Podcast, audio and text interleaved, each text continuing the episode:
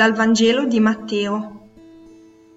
In quel tempo Gesù disse ai suoi discepoli, Voi siete il sale della terra, ma se il sale perde il sapore, con che cosa lo si renderà salato?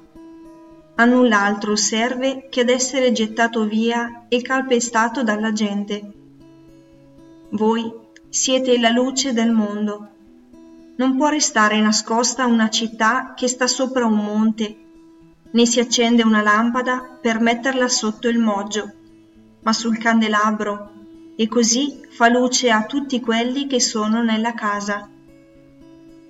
Così risplenda la vostra luce davanti agli uomini, perché vedano le vostre opere buone e rendano gloria al Padre vostro che è nei cieli.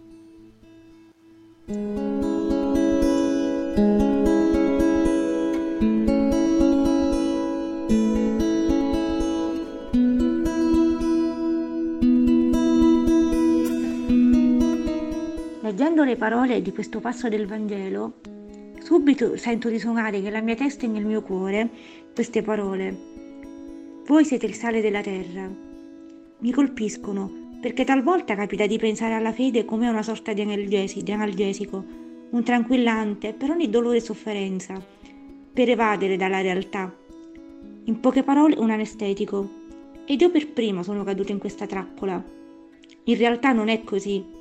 Il sale brucia sulla ferita, il sale scotta, infiamma, ma proprio per questo conferisce sapore al pasto. Anche la nostra fede, il nostro essere come tralci uniti alla vita che è Gesù, deve mostrarsi nella nostra capacità di testimonianza, nella nostra capacità di infiammare e portare luce con le nostre opere, anche lì dove sembra esserci solo buio e la vita oramai ha perso il suo sapore.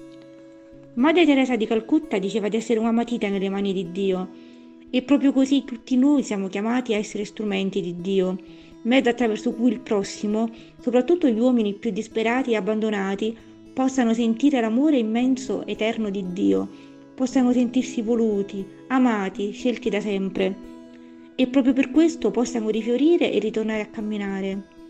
D'altronde è proprio vero che soltanto se ci sentiamo amati, cercati, voluti, diamo il meglio di noi e sentiamo che la nostra vita ha davvero gusto e senso.